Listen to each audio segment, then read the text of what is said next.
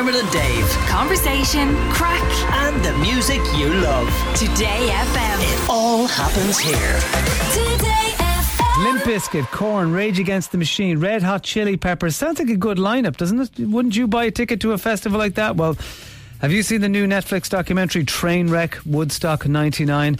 Well, if you haven't, then you might want to after hearing our next guest's experience. David Coughlin from Dublin was one of the 250,000 people that flocked to a disused US Air Force base in New York for Woodstock 99 in 1999, of course. It's safe to say that the festival did not go to plan and it was one big disaster in appalling conditions on the last day. The crowd turned nasty and absolutely wrecked the gaff. Well, David is on the line now to relive that infamous weekend with us. Good morning, David. Good morning. How are you keeping? Good. First question How bad were the toilets? They were apocalyptic. Yeah, uh, the, the smell hasn't left me.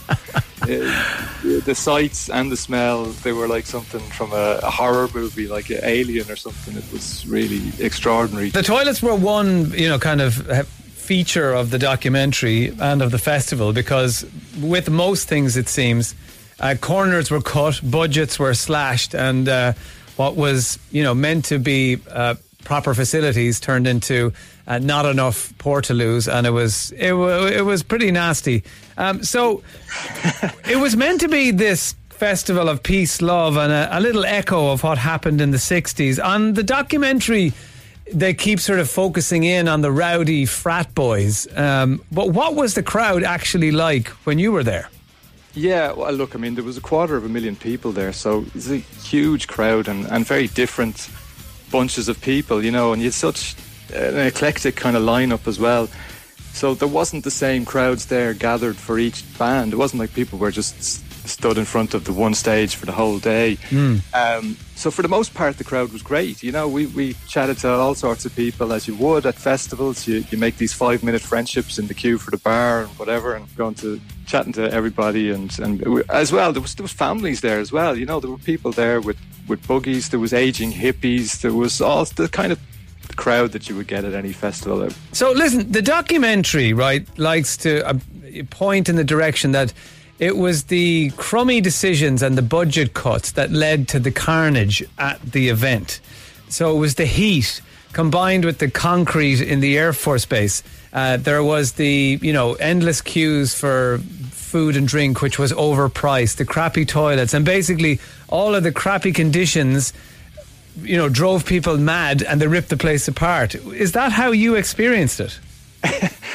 there was a, a certain Lord of the Flies element on the last night, that's for sure. Um, but yes and no. I mean, for the crappiness of the toilets, and don't get me wrong, they were so bad. But I think anybody who's ever been to a festival will have had some sort of horror story about the toilets. But uh, the fact that there was people happily dancing and sliding in the mud, which was coming from the portaloos, tells you.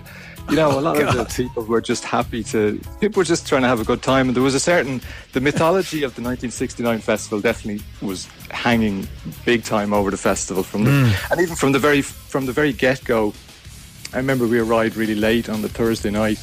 There was huge queues of traffic as, as always with these things. But by the time we got to, we were there with our tickets and we were heading in, and a crowd beside us just just stormed the gates and started pushing down the fences and jumping the things. So we knew it was going to be boisterous from the start, and there was plenty of those kind of um, frat boys and that kind of thing. We were, I think, we were sitting back uh, far from the, the madness. We, we weren't brave enough maybe to get into the mosh pit for for a lot of it. Yeah, but like on the last day when walls were being kicked down, fences were being ripped apart, the vendors were being looted, you know, things Yeah. were being set on fire. Like, w- were you in the thick of that? Are were you running the other way? Are we even aware of it fully? Oh, totally. We were aware of it. Yeah, I mean, we were.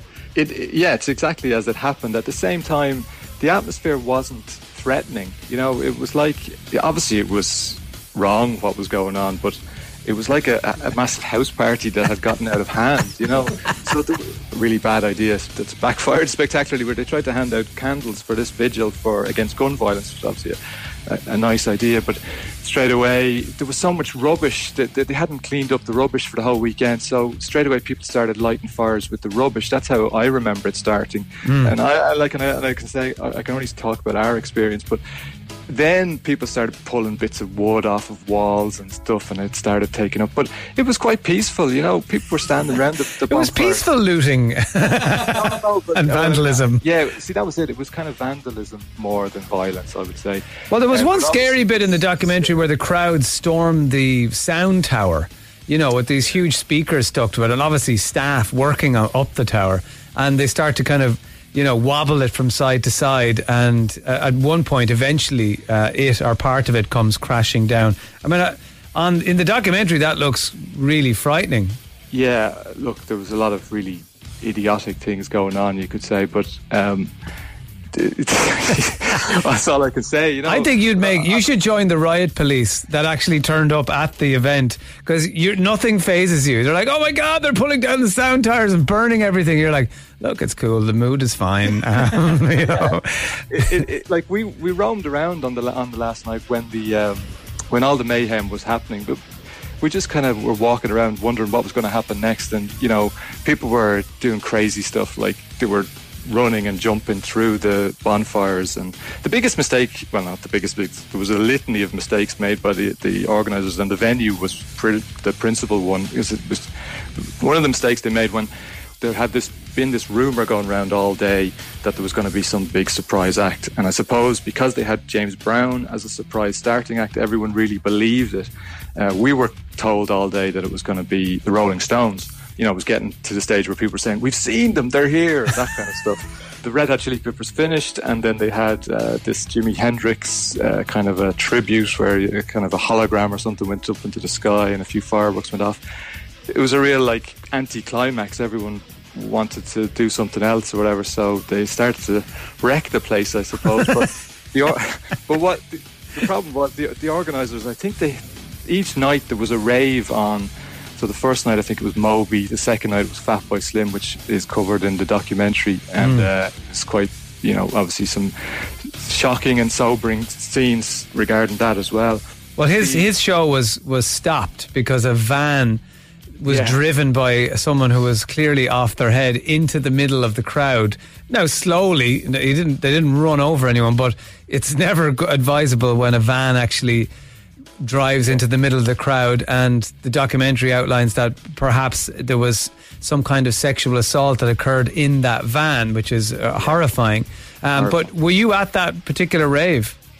We were there at one time of it. Uh, we weren't there for the whole thing. We were there for for a good bit of it, and then we kind of probably the heat and the tiredness got to us, and we, we, we were gone. Maybe um, I certainly wasn't aware of the set, what had happened, or anything like that until I watched the documentary, and I was, you know.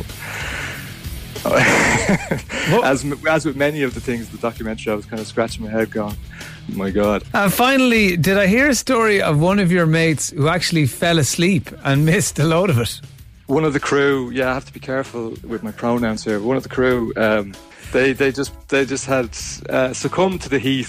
We were like steve staunton at usa 94 it was it was just so hot you know? So one of the gang yeah one of the gang succumbed to the heat and had to be brought, or went back to the tent and had a, had a nap and then woke up the next morning to apocalypse now you know kind of scene from mad max. And had to explain what happened. So that was Yeah, Imagine this stumbling out of the tent going, where, where is everything? you're like, wow, you're going to sit down for this. It's a long story. Well, first they started to burn everything. And I love the idea that they slept through the carnage. Anyway, listen, absolute pleasure to talk to you. Thanks for giving us your side of Woodstock 99, David. no thanks for having me Talk to you later, man. Thanks. bye bye Dermot and Dave. Weekdays from 9 a.m. Today